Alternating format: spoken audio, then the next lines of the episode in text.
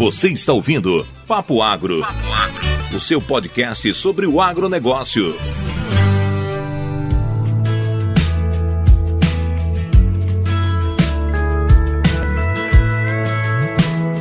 Muito bem, muito bem. José Neto aqui para falar com vocês sobre um tema bastante legal e que eu venho, venho uh, perseguindo há bastante tempo. Felizmente a gente encontrou a pessoa certa para tratar desse assunto. É o assunto sobre mudanças climáticas. E eu sei que esse assunto é um assunto que pode ser sensível para alguns de vocês no sentido de uh, da interpretação uh, do tema, mas eu quero te pedir para você ouvir até o final e tomar suas conclusões baseadas no que a gente vai conversar hoje. a gente vai conversar sobre os impactos das mudanças climáticas que já acontecem ou estão anunciadas para as lavouras. Isso é um tema muito importante, porque a gente costuma, na maior parte do tempo, especialmente quando a gente ainda é bastante jovem, e eu sei que muitos de vocês são jovens, a pensar na vida de forma a muito curto prazo, a muito curto prazo. E confia em mim, a gente precisa enxergar o mundo, a vida e todo o nosso planejamento profissional e pessoal a médio e longo prazo, porque no curto prazo a gente é, é muito limitado aquilo que está acontecendo é muito próximo da gente gente. A gente tem que enxergar de forma mais ampla o mundo para a gente poder continuar fazendo o que a gente gosta e, e continuar é, tendo sucesso nas coisas que a gente faz a longo prazo. Então é importante a gente pensar no longo prazo. Então, antes da gente falar do assunto, eu queria chamar você, a atenção de vocês para esse ponto específico. Uh, como eu falei, a gente vai falar sobre impactos das mudanças climáticas já anunciadas nas lavouras, algumas já acontecendo. Para isso, a gente convidou o José Eduardo Monteiro, a qual eu vou chamar de Eduardo aqui. É, ele é pesquisador do Laboratório de Modelagem Agroambiental da Embrapa Agricultura Digital e ele está aqui conosco para discutir esse tema, esses conceitos e o que ele já viu e o que a gente pode esperar que pode acontecer no futuro dentro desse cenário. Então, muito bem-vindo, Eduardo. Esse é o Papo Agro e a gente vai falar bastante sobre clima hoje. Opa, bom dia dia, Zé Neto, tudo bem? Bom dia aí a todos que estão nos, nos ouvindo aí do Papo Agro. E realmente um tema bem, bem, bem importante, Zé Neto. está aqui para isso. Vamos lá. Isso aí. Eu queria conhecer um pouco de você antes da gente começar a falar sobre o tema, José Eduardo. É, qual é a sua formação e como, como foi a sua carreira até você chegar na, na posição que você está? Eu falei certinho? A Laboratório de Modelagem Ambiental da Embrapa Agricultura Digital, é isso? Isso, isso mesmo, Zé Neto. Eu sou engenheiro agrônomo por formação, é, estudei ali em Piracicaba, na, na Exalc, e, e depois é, dei continuidade, é, especialização nessa área de, de agrometeorologia, né, tanto no mestrado quanto no doutorado, também na Exalc. A gente passou também um período do doutorado nos Estados Unidos, na Iowa State University, né? Depois retornei ao Brasil, trabalhei um pouco como consultor de pesquisa e desenvolvimento em alguns projetos, inclusive no Instituto Nacional de Meteorologia, para a própria Embrapa e futuramente entrei é, como concursado na, na Embrapa, né, para trabalhar justamente na área de agrometeorologia. E atualmente eu estou aqui é, na Embrapa Agricultura Digital, em Campinas, né, no Laboratório de Modelagem Ambiental, e, e coordeno também a rede é, ZARC Embrapa né, de Pesquisa e Desenvolvimento, que é o, o, a rede que trata né, das atualizações do desenvolvimento do zoneamento agrícola de risco climático no Brasil. Bacana. Você está envolvido com essa questão climática há quanto tempo, de forma, de forma mais uh, intensa, como o que você faz hoje? Olha, diretamente, eu diria que há uns 22 anos, mais ou menos, né? Caramba. Desde que eu me formei, é, nos anos 2000 e aí dei início às, às pesquisas né, em agrometeorologia, dá para é, são 22 anos trabalhando nesse assunto. É bastante tempo. Antes da gente falar da, do assunto novamente, eu queria entender é, no, ao seu, ao, ao, ao, como você vê profissionalmente esse, esse campo, né? quais são as dificuldades de lidar com esse tipo de pesquisa? Eu sei que é um negócio que você. Eu trabalho com fisiologia. A minha pesquisa de fisiologia eu consigo uh, controlar o ambiente para a gente poder ter os resultados, né, e depois testar no campo, medir o que está acontecendo no campo e comparar um ambiente controlado com um ambiente não controlado. No seu caso, seus dados são muito diferentes. Então me deu curiosidade de entender quais as dificuldades de trabalhar com esse tipo de dado. É, Zé Neto, eu acho que você pegou bem o espírito da coisa, né? A dificuldade do, de trabalhar com, com o clima, é, com as condições meteorológicas de uma maneira geral na agricultura, é que você justamente não tem controle sobre o, o tempo, né? E, por exemplo, quando você está tratando de uma área experimental experimental, fazendo um experimento no campo para avaliar determinada cultivar, determinada cultura, determinada tecnologia, você nunca controla, você nunca sabe as condições do tempo que, você, que vão ocorrer naquela safra ou naquele ano, né? Então, para superar isso, é, as estratégias que a gente utiliza na ciência é ou aumentar o número de locais avaliados, e aí você consegue abranger é, uma maior parte dessa variabilidade natural, ou seja, variabilidade no espaço, em diferentes regiões, ou ao longo de vários anos. Principalmente é, essa questão da, da, da longevidade, né, das análises de longo prazo, elas são fundamentais para você entender justamente essa variabilidade que ocorre entre um ano e outro. Bacana. Então a gente já está bem inteirado de como é trabalhar com isso. Agora eu queria entender alguns conceitos e eu queria chamar a atenção do nosso ouvinte. esse tema ele ficou na minha cabeça por muito tempo. A gente gravou inclusive um programa da, do nosso debate em que eu trouxe uma notícia que falava sobre esse assunto e eu queria realmente ouvir de alguém do Brasil que estivesse envolvido na tarefa. Então a gente felizmente conseguiu encontrar o Eduardo, né? Mas esse tema ele fica rebatendo na minha cabeça porque para a maior parte de vocês que sabem e para quem não sabe, eu moro aqui nos Estados Unidos uh, e aqui uh, os impactos do clima parecem mais severos do que o que a gente costuma ver no Brasil, na maior parte das regiões do Brasil. Que aqui eles têm furacão uh, e eles podem medir a frequência dos furacões. Aqui eles têm parte da área agrícola que é um deserto, de fato, que chove 150 milímetros, 100 milímetros por ano, 150 milímetros por ano. Uh, então eles estão monitorando esses dados de forma muito mais consistente do que aquilo que a gente tem, tem acesso, pelo menos no Brasil. Não sei se eu estou falando besteira com relação à quantidade de monitoramento, mas pelo menos daquilo que a gente tem acesso, eles têm muito mais informação do que a gente. E eu lembro de uma notícia que foi essa que a gente levou lá pro debate, de a parte da, do rebanho de uma das fazendas daqui da, dessa região mais desértica dos Estados Unidos, que morreu por conta das altas temperaturas que aconteceram no ano passado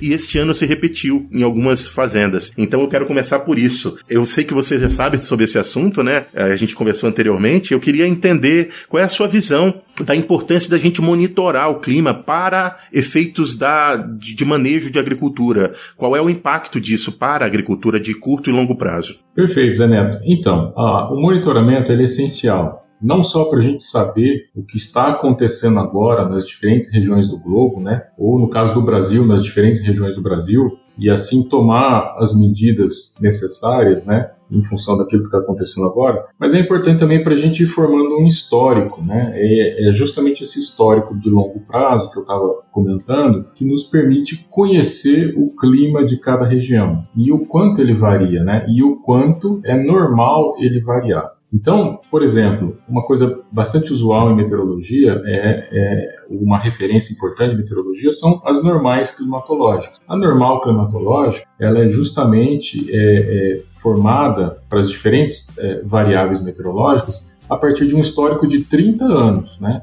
Então, recomenda-se que para você ter uma, um conhecimento, né, a definição de, um, de, uma normal climatológica, é interessante que você tenha aí um período mínimo de observação de 30 anos. Assim, você garante que você vai estar tá tendo uma amostra suficiente da variabilidade que ocorre em cada local. Tá? Esse exemplo, Zaneto, que você citou aí, de um evento recente, acredito que tenha sido em meados de 2021, quando na região, principalmente norte e noroeste dos Estados Unidos, e Canadá, a gente observou temperaturas recordes. A temperatura chegou efetivamente a 49,5 graus Celsius em algumas partes dessas regiões, que é uma temperatura realmente altíssima. É uma situação de extremo climático, onde realmente provoca a morte de, de animais, sem dúvida nenhuma, vai provocar a morte de diversos tipos de espécies de plantas e pode provocar a morte de, de pessoas também, tá? Principalmente pessoas mais frágeis é, por desidratação, enfim, em vários aspectos. Mas especificamente na agricultura, de fato, esse é um evento particularmente danoso, né?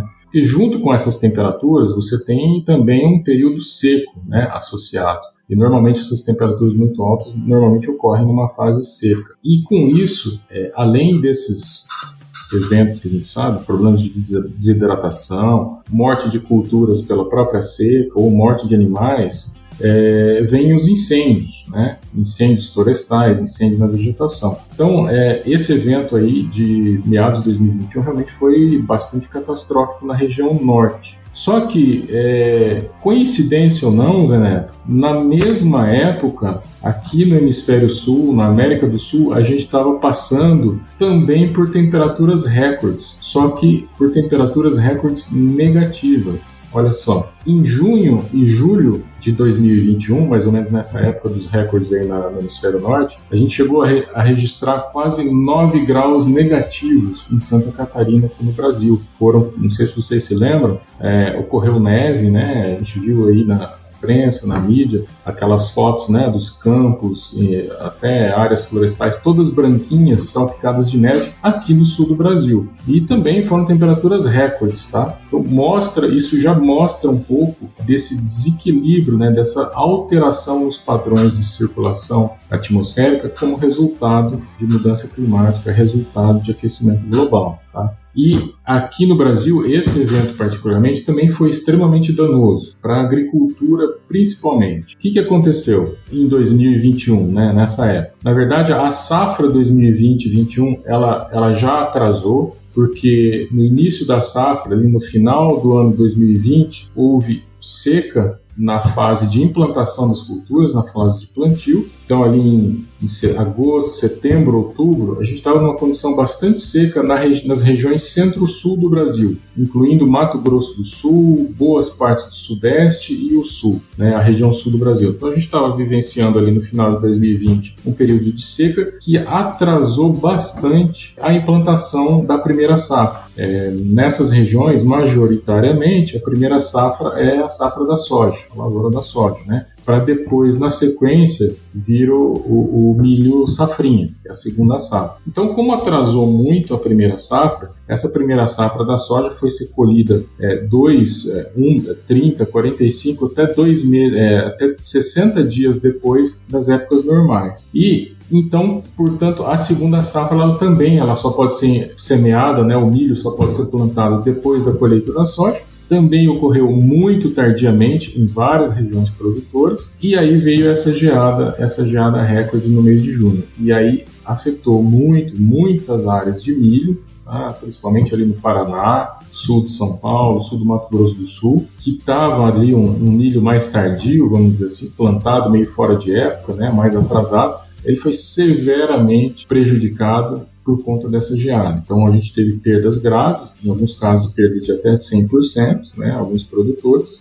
E além do milho, obviamente as culturas perenes, né, aquelas que estão no campo o ano inteiro, diferente das culturas anuais, né, soja e milho que tem um período ali relativamente curto entre o plantio e a colheita, as perenes elas estão no, no, no campo o ano inteiro. E o exemplo disso é o café, é o citros, a própria cana de açúcar, que apesar de ser perene, ela está ela tá presente no, no campo o ano inteiro. E essas culturas, cana, citros e principalmente o café, também foi severamente afetado por essa geada, tá? aqui nessas regiões centro-sul, também com bastante perdas, principalmente no, no café. Então, é, isso mostra um pouco de, desses, desses, desses extremos, né? A gente vivenciando temperaturas recordes lá no norte, como o Zaneto bem lembrou, e a gente ali com temperaturas baixas, extremas, né? Recordes também, só que temperaturas baixas aqui no, no, na América do Sul. Maravilha. Então, esse exemplo é um exemplo para a gente encaminhar o tema, né? A gente entendeu quais são os impactos através de, da descrição de um evento que é relativamente recente, é recente, né? E é fruto de uma flutuação. Depois a gente, eu quero entrar no assunto de o que, que já ocorreu de diferença, que é constante, que já faz parte do nosso, do nosso, do nosso dia a dia e que a gente acabou nem enxergando que, que pode ser fruto da mudança climática. Mas antes disso, Eduardo, eu queria o conceito de mudança climática, porque para deixar claro sobre o que a gente está falando, né? Para o nosso ouvinte entender o que, que a gente está falando de fato. Beleza. Mudança climática, é, Zé Neto, ela é caracterizada quando você tem uma alteração alteração contínua, né, persistente nos padrões é, meteorológicos de um determinado local ou região. É, no caso da mudança climática que a gente fala, em função de, do aquecimento global, a gente está falando de, de, alterações climáticas no globo todo. Então, assim, é, é, importante a gente deixar bem claro esse conceito da mudança, né, como uma alteração permanente de estado, que é diferente da variabilidade climática. Aquela variabilidade que ocorre entre um ano e outro, isso é normal, isso faz parte né, é, do clima e é exatamente por isso que a gente precisa de longos períodos de monitoramento para entender realmente o clima de um determinado local, porque existem anos mais secos, existem anos mais chuvosos, anos mais frios, anos mais quentes e tudo isso faz parte da variabilidade. Então é normal a gente ter essa variação dentro de uma faixa ali uma faixa típica de, de variação. Porém, quando a gente fala em mudança climática, esse intervalo de variação normal, ele todo começa a se deslocar, ou para cima ou para baixo, dependendo da variável. Então, no caso da temperatura, toda esse intervalo de variação, temperaturas positivas e negativas, ela começa a subir e isso tem, é, a gente tem verificado isso consistentemente, né, esse aumento de temperatura e a mudança de todo esse range aí de, de variação, é, e aí isso aí quando ocorre de forma persistente, né, continuada ao longo de vários anos, então a gente tem realmente uma caracterização de uma mudança climática.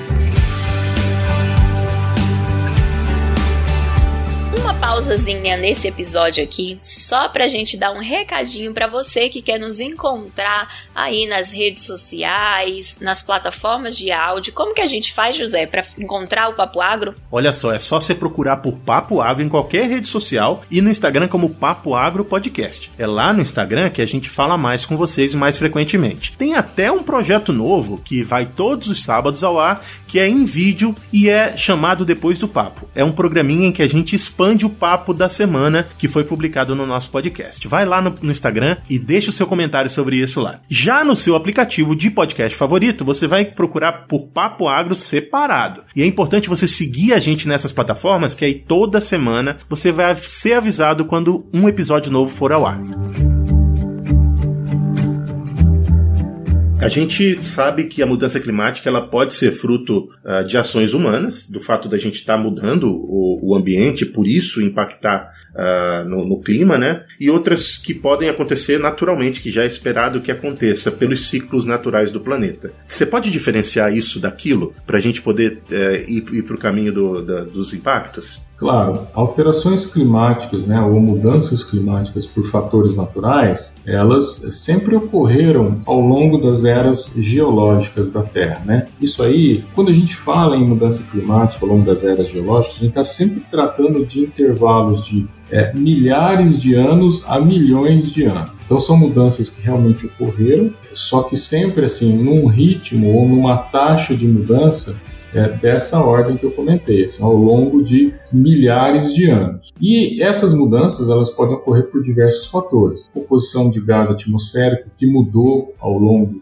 né, das eras geológicas, né, maior ou menor presença de gases de efeito estufa, né, principalmente CO2, é, que já foi mais alto em outras eras geológicas. Se a gente pegasse eras muito mais, mais antigas, né, até a atividade de vulcanismo, isso influenciou é, também significativamente essas alterações. A, o, a própria inclinação do eixo terrestre né, também tem impactos climáticos significativos, né?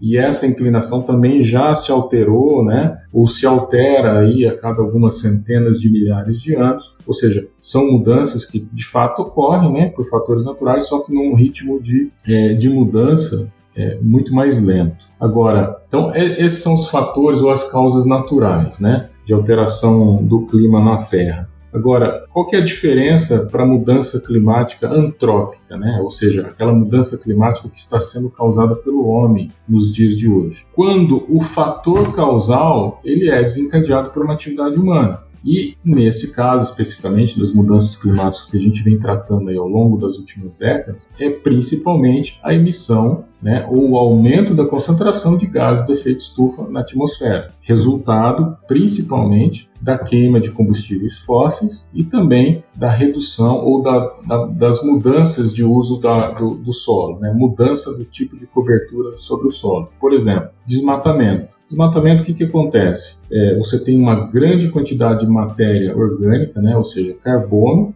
presente numa floresta. Quando você remove essa floresta e ela é degradada, ou, ou por decomposição natural, ou por queimadas, grande parte desse carbono que estava armazenado ali na forma de matéria orgânica, ele acaba sendo é, liberado na forma de dióxido de carbono, né, o, o, gás carbônico, para a atmosfera. Então isso aumenta a quantidade de, de gás carbônico na atmosfera e acentua é, ou agrava, né, aumenta o efeito estufa da nossa atmosfera, provocando esse aumento de temperatura. Só para vocês terem uma ideia, essa taxa de mudança né, ocorreu ali principalmente ali nos últimos é, começou a, na verdade a mudança o, o, é, o aumento da concentração dos gases de efeito estufa começou ali principalmente a partir do, do final do século XVIII, né, início do século XIX, ali no final dos anos, início dos anos 1800, a partir da Revolução Industrial, quando começou, quando a humanidade começou realmente a consumir com combustíveis fósseis de, de forma mais continuada e crescente, né. Mas,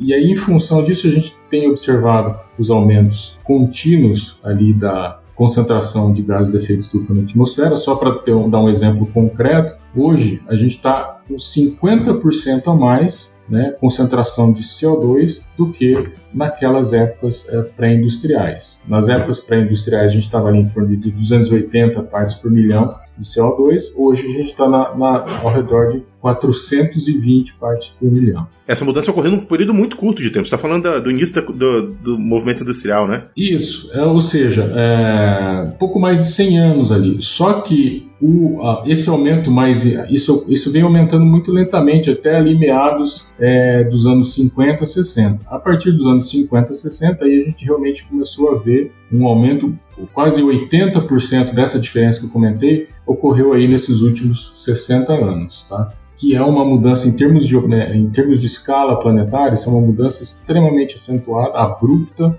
num curtíssimo espaço de tempo, coisa que nunca aconteceu antes. É, eu ia te perguntar exatamente isso, se é, isso poderia naturalmente ocorrer por algum evento natural ou a história não, não descreve nenhum evento natural que consegue mudar isso nesse, nesse prazo? Olha, é, olhando, né, a partir daqueles estudos, né, de, de pequenas amostras de, de ar aprisionado no gelo, né, principalmente nas regiões polares, onde os cientistas conseguem é, resgatar o histórico, né, ou a composição atmosférica ao longo de milhares de anos, talvez milhões de anos é, para o passado, é, nunca ocorreu. Nessa velocidade, é, isso nunca ocorreu de maneira tão, tão rápida, num, num, num período de tempo tão curto. Ah, bacana.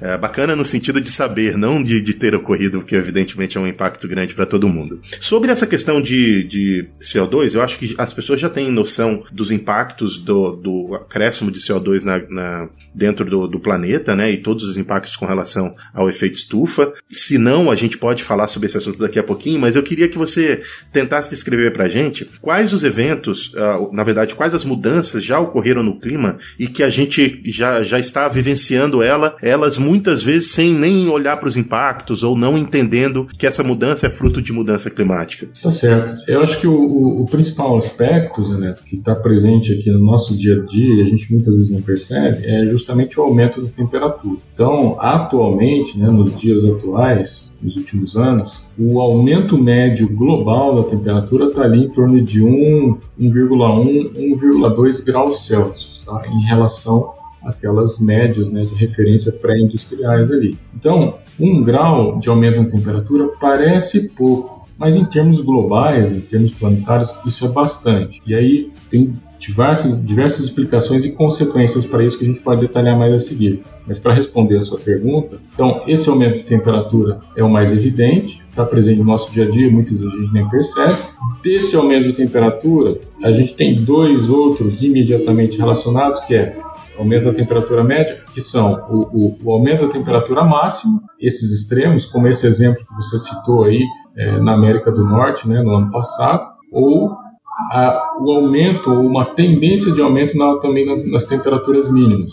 Então, a gente tem observado consistentemente ao longo dos últimos anos noites cada vez menos frias, apesar daquele evento extremo que eu acabei de mencionar, ocorreu em 2021 com temperaturas recordes, mas isso é um evento extremo, em linhas gerais você tem uma tendência nítida aí de, de noites cada vez menos frias. Isso tem diversas implicações para a agricultura, viu, Zané? É, principalmente nessas agriculturas de clima temperado. Tá? E depois a gente também pode detalhar sobre isso. Além desse efe desses efeitos mais imediatos ou evidentes de temperatura, você tem outras coisas ali que já, já estão ocorrendo ou se tornando mais frequentes. Tempestades né, mais intensas, né, eventos extremos, secas né, mais amplas, né, englobando maior parcela de território, é, ou seja, de forma mais generalizada e também mais intensas. Tá? É, outra coisa que a gente vê com muita nitidez, clareza, derretimento né, de, de, de áreas, uh, gelo, não só o gelo polar, mas também aquele gelo permanente que normalmente ficava no topo de, de cordilheiras de elevada altitude, né,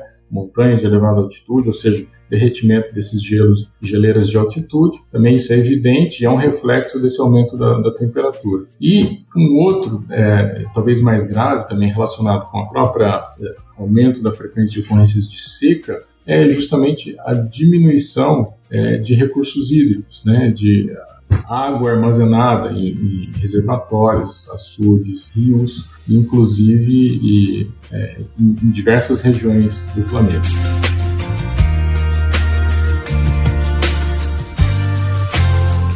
Bacana. A gente está aqui na na América do Norte, passando por um ano que é um ano de que é relativamente seco, não é de seca extrema, mas é relativamente seco. Uh, isso já impactou uh, na produtividade de algumas lavouras e também impactou na implementação das, das lavouras. Se você olhar para o mapa de, de plantio da, dos Estados Unidos e a, a, a, projeção que era esperada e o que foi efetivamente executado, isso ocorreu, uh, ocorreu um atraso, né? um, shift, né? uma mudança da, da época de plantio um pouco, uma era um pouco mais tardia, o que impactou a, a agricultura como você bem descreveu. Infelizmente, eu, eu, não sei o que está acontecendo de fato no Brasil, por mais que a gente monitore as notícias, a gente acaba não estando lá, né? Então, tem alguma coisa que você possa dizer uh, pra gente que, por exemplo, esse ano ou nos anos anteriores ocorreu e que a gente pode descrever como fruto da mudança climática? Eu acredito que sim, Zé. Por exemplo, uh, esse caso específico que a gente, tava, a gente acabou de descrever, né, sobre a safra 2020-21, ele é um evento tudo bem isolado que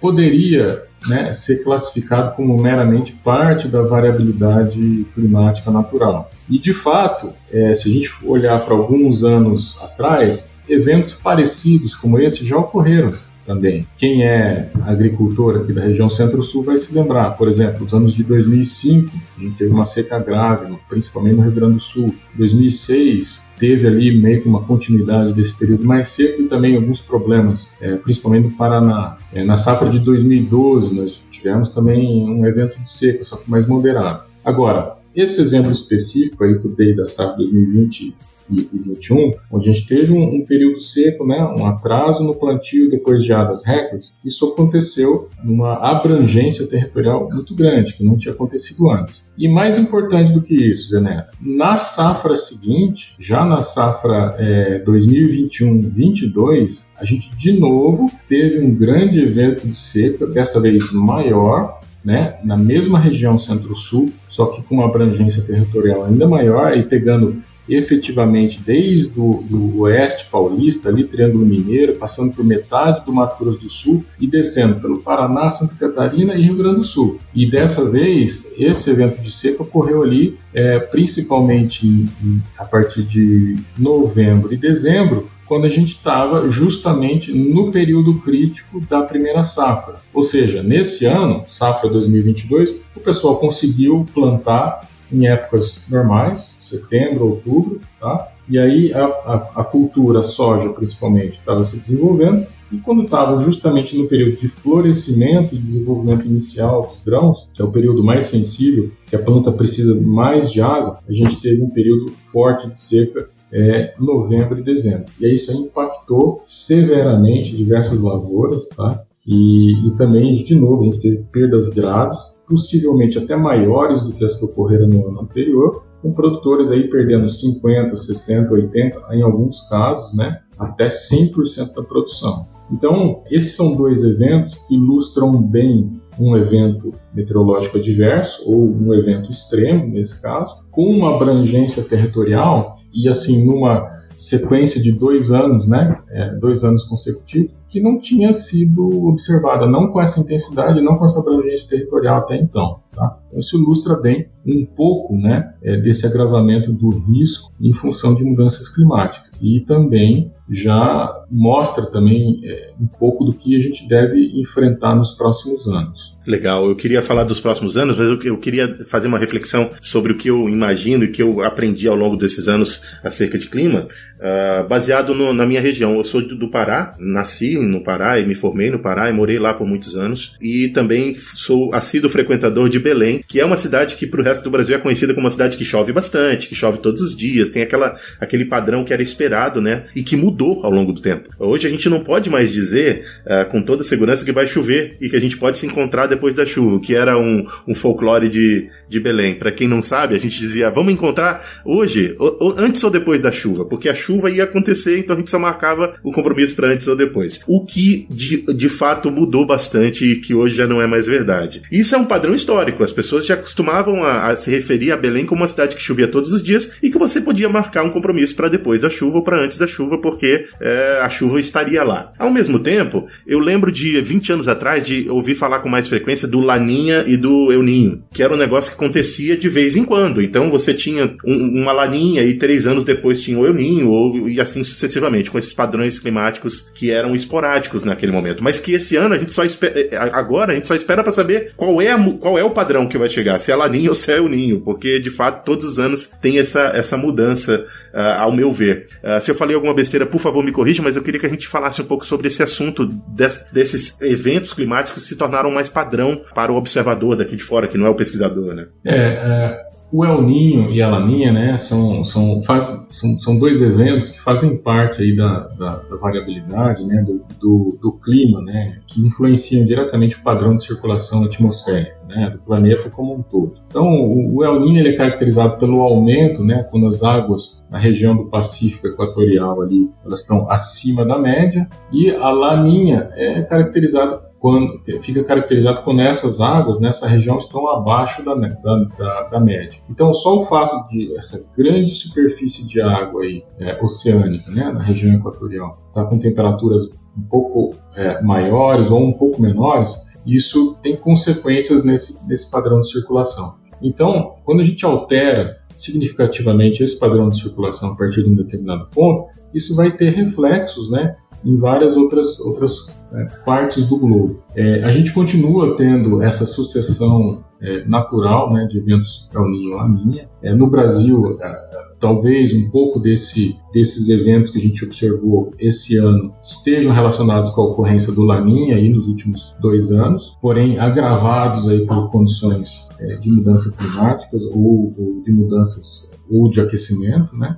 Então, então isso faz parte, isso está dentro da, da, variabilidade natural do clima. Agora, é, em relação à região norte, né, Zé, você citou um exemplo interessante de Belém, acho que é importante destacar o seguinte: a região amazônica, ela né, passou por alguns eventos de seca importante, né? Acho que talvez o mais grave deles tenha sido em 2005 também. E, e, e, uma coisa que tem sido observada assim, de uma maneira mais sistemática, não só na região amazônica, mas também na região do Cerrado é, brasileira, ou seja, a maior parte do território nacional, é um certo alongamento do período seco, né? ou uma concentração maior das chuvas no, no período chuvoso. Então, é, regiões onde principalmente na região norte, região amazônica, onde tinha um período de seca bastante curto, cerca de 3 a 4 meses, nos anos mais recentes, a gente observa uma clara tendência de ampliação desse período seco aí de 4 para 5 meses. Em outras regiões do Cerrado, onde já era, sempre foi natural ter um período de seca longo, né,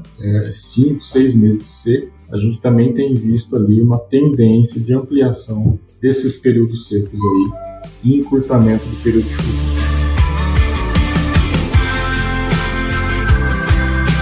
Vamos partindo para o final do, do, nosso nossa gravação. Infelizmente, eu acho que a gente vai ter que marcar para conversar mais sobre isso depois. Eu queria entender quais são as mudanças é, climáticas que são esperadas e que você uh, imagina que elas ocorrerão nos próximos anos aí para as pessoas da agricultura ficarem atentos. Que, o que, que o padrão de hoje nos diz sobre o futuro? Bom, isso é muito importante e realmente precisa se preparar para isso. Primeiramente, a gente já vem observando uma tendência né, consistente de aumento da temperatura. A gente já está numa situação de, de temperaturas elevadas e isso deve, essa tendência inevitavelmente vai continuar aí pelos próximos 10, 20, 30 anos. Tá? Então, é, dito isso, esses eventos extremos que a gente comentou agora há pouco, eles devem continuar é, é, ocorrendo com frequência cada vez maior. Dentro é, dessas consequências, talvez o evento mais, mais danoso para a agricultura é a seca. Tradicionalmente, a seca é o principal fator de perdas no Brasil, né? cerca de 50%, 60%, talvez mais, das perdas que ocorrem no Brasil historicamente são por eventos de seca, né? falta de água, é, e algumas outras relacionadas algumas outras, um outro percentual disso relacionados a excesso de chuva e em alguns casos a, a temperaturas muito baixas e geada na região sul. Mas seca geralmente é o, é o, fator mais importante. E nesse contexto né, de aumento de temperaturas, mudanças nos padrões climáticos, com agravamento de secas, né, isso é, realmente é bastante preocupante para a agricultura. Então, a gente tem que realmente entender as mudanças nas diferentes regiões do, do, país. O país climaticamente é extremamente diverso. Você tem regiões que chegam a ter ocorrências de neve no sul, regiões extremamente quentes, né, mais na região equatorial. Você tem um nordeste, áreas de semiárido. É, você tem um, a região norte, né, uma região amazônica bastante chuvoso. Enfim, é uma, é uma diversidade climática muito grande. E essas mudanças elas ocorrem, né? A gente tem que entender muito bem como essas mudanças estão ocorrendo nessas diferentes regiões e como se adaptar, é, como se preparar para conviver é, com essas mudanças de forma a reduzir o impacto desses eventos adversos, tá? Bacana. É, tem alguma sugestão sua para o agricultor no sentido de ele poder. É, o que, que ele precisa prestar atenção no sentido de se, é, se proteger da, dos impactos dessas mudanças e, ao mesmo tempo, o, o que, que ele deveria fazer para que essas mudanças se, se desacelerassem? O que está que, que que tá na mão do produtor ou do técnico de campo para ajudar com que essas, essa, o impacto dessas mudanças não sejam tão drásticos? Esse é o nosso resumo do papo. Resumo do papo. Bom, é, primeiramente, assim, pensando no Brasil como um todo, ou até no produtor individualmente, a gente tem que começar a pensar em criar a cultura da gestão de riscos no Brasil. A cultura no sentido de trazer para o nosso dia a dia alguns conceitos de gestão de risco, né? Começar a, a considerar as probabilidades né, de ocorrência desses eventos adversos e tentar planejar a nossa produção, a produção agrícola, de forma a evitar aí as, as, os, ou impactos muito severos ou os riscos maiores. Então, para isso, Zé Neto, sendo aqui um pouco mais é, objetivo, o que, que, a gente pode falar? Bom, dentro desse conceito de gestão de riscos, pode citar como primeiro passo fortalecer a parte de planejamento da produção. O que, que faz parte desse planejamento? A escolha da espécie é uma informação básica Obviamente, muitas vezes isso está condicionado a forças de mercado, quais são as, os, os, principais mercados ou, ou, as culturas mais rentáveis, obviamente, tem que ter a preferência do produtor. Porém, é preciso avaliar com cuidado, na sua região, na sua propriedade, quais espécies têm maior ou menor viabilidade. Eventualmente, hoje o produtor está com uma determinada cultura e num cenário de agravamento de risco, uma perda cada vez mais frequente pode tornar essa cultura menos rentável. Então, a, o processo de escolha é, dessa, dessa espécie, dessa cultura que ele vai trabalhar ou das culturas que ele vai trabalhar dentro de um sistema de produção é essencial. Feito isso, entra uma, uma segunda camada de decisão ou de análise. Quais cultivares, né? É, algumas culturas têm uma variedade muito grande de cultivares. Cultivares, às vezes, mais adaptadas a uma condição seca, por exemplo, ou a uma condição de alta temperatura, e cultivares menos adaptados a isso. Então, o produtor vai precisar balancear com cuidado em função das características do clima e do solo da sua propriedade, se vale a pena realmente investir numa cultivar de alto potencial produtivo, às vezes uma semente cara, é, é que exige investimentos também em fertilidade, em, em, fertilizantes, em manejo de pragas e doenças, ou se eventualmente com um investimento menor eu vou conseguir ter o mesmo nível de lucratividade com uma cultivar mais adaptada, mais rústica. Tá? Esse é um exemplo. Outro aspecto importante, Zaneto, é em relação ao ciclo dessas cultivares. Né? É, ciclos maiores, eles ficam expostos à condição do tempo por diferentes períodos do ano do que em relação a ciclos menores. Então, é, isso é particularmente, parece óbvio, mas isso é particularmente importante em situações como essa de 2021, que a gente exemplificou. Um simples atraso no plantio ali, é, às vezes de 30 dias, teve uma repercussão muito grande, às vezes não foi nem na primeira safra, mas vai ser lá na segunda. Então, a determinação do cumprimento ou da duração desses ciclos ela é fundamental, principalmente para o produtor que faz é, primeira e segunda safra, em alguns casos até uma terceira safra. Uma base de informações interessantes é, sobre isso, Zé Neto, é o ZARC. O ZARC é o Zoneamento Agrícola de Risco Climático. Ele é um estudo agrometeorológico extensivo, né, que é feito para mais de 40 culturas no Brasil é, e que mostra, ele, ele basicamente ele delimita as regiões e as épocas do ano em classes, em níveis de risco é, de ocorrência de eventos meteorológicos adversos. E aí, com base nesse estudo, é, o, o, agricultor pode utilizar essas informações para fazer essas análises que eu estava comentando sobre a escolha de espécies, é, de cultivares, de ciclos, né, duração do ciclo, entre outras informações. Tá? Então, vale a pena estar tá atento né, para as possibilidades que essa informação ou como essa informação pode ser utilizada. Isso está disponível é, no site do Ministério da Agricultura e está disponível também no aplicativo ZARC Plantio Certo. Só para ter uma ideia, Zané, o ProAgro, um programa de política agrícola né, que protege, é uma espécie de seguro né, que protege o agricultor nas operações de crédito em caso de perda de lavoura, ele só aceita fazer a cobertura ali do Proagro quando o produtor ele respeita as indicações de zoneamento agrícola de risco climático. E o seguro rural, o seguro privado, né, também fomentado aí por outro programa de política agrícola, que é o PSR, né, Programa de Subvenção ao Seguro Rural Privado, ele também exige que, para ter é, direito à subvenção, o produtor respeite as indicações do zoneamento agrícola de risco climático. E por quê? justamente para evitar aquelas épocas né, ou aquelas regiões do ano em que o risco é muito elevado.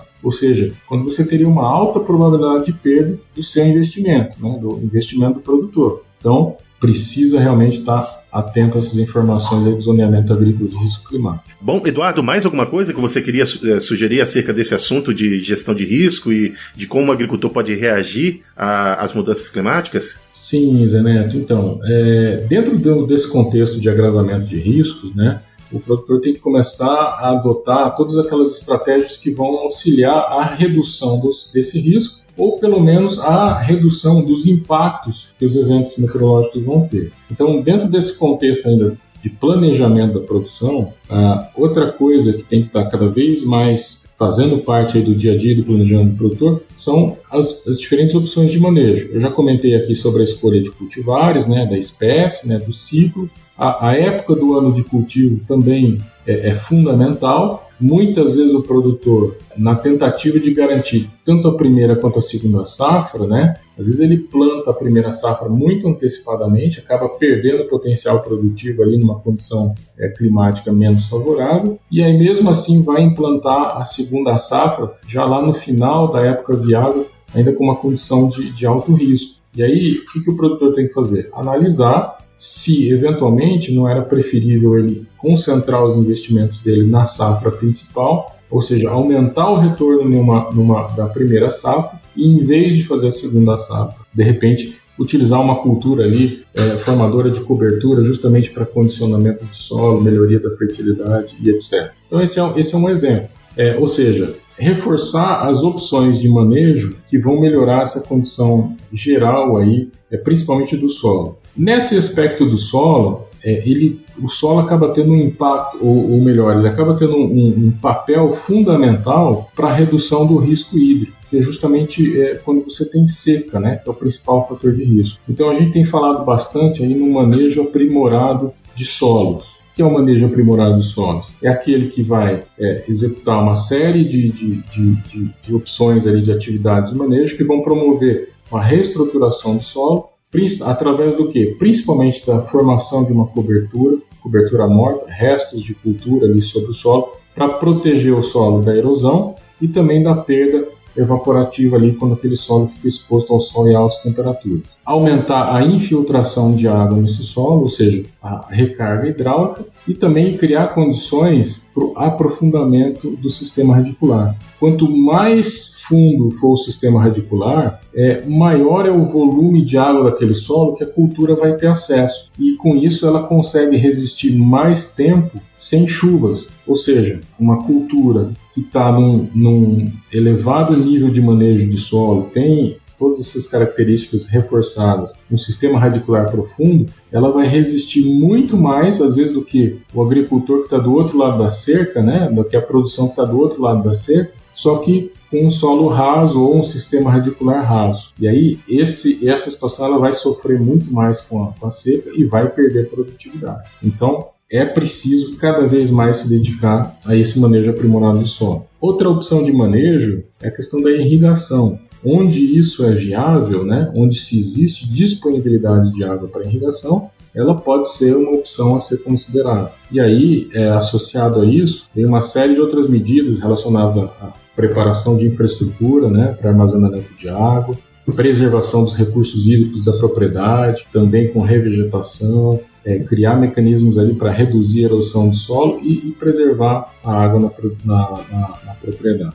E vale a pena mencionar também é, que a participação do seguro rural na agricultura brasileira ainda é pequena. Eu diria que menos de 20% da agricultura brasileira tem ou está coberta por um seguro, seja ele o Proagro, né, programa oficial, seja ele o seguro rural privado. E aí, dentro desse contexto de agravamento de riscos, é, além dessas medidas que o produtor pode fazer para melhorar as condições dentro da propriedade, existe essa opção também que é extremamente relevante, importante, que é a transferência de risco né, através do seguro, para quando tudo deu errado, mesmo com um bom manejo, uma boa agricultura, um evento, um evento meteorológico muito intenso, né, extremo, provocou perda, é importante ter a cobertura do seguro rural ali para continuar é, ter condições de produzir no próximo ano e nos anos subsequentes. Tá? Bacana. Eu acho que já a gente acabou desenhando um cenário em que o produtor consegue fazer coisas dentro da propriedade, fora da propriedade, mas dentro da cadeia, né? Ah, para que ele se proteja desses riscos, o que é excelente.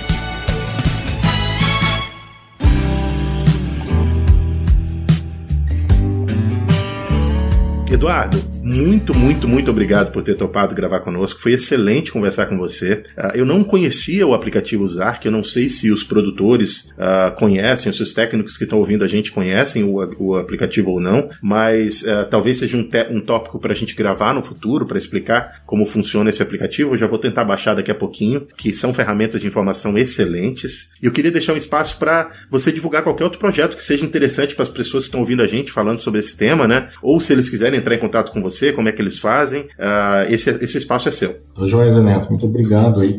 Eu acho que é importante, como eu mencionei, né, a gente criar mecanismos para desenvolver a cultura da gestão de riscos na agricultura brasileira. Né? É, agora, mais do que nunca, a gente vai precisar é, preparar, adaptar a nossa agricultura para conviver né, com esses eventos meteorológicos adversos ou eventos extremos certo? É um projeto é, que eu acho que é bastante relevante nesse sentido, por contar com uma rede nacional de pesquisa e desenvolvimento, né? São mais de 30 centros de pesquisa da Embrapa que atuam na rede do zoneamento agrícola de risco climático. Além da atuação da Embrapa, a gente tem a colaboração de diversas outras universidades em todas as regiões do, do, do, do Brasil que produzem e atualizam essas informações do zoneamento agrícola de risco climático. É, eu acho que a mensagem principal é essa: a gente precisa começar a falar cada vez mais sobre esse assunto e principalmente focado nas soluções, né? É mais ou menos isso que a gente estava conversando agora há pouco, sobre o que, que o agricultor pode fazer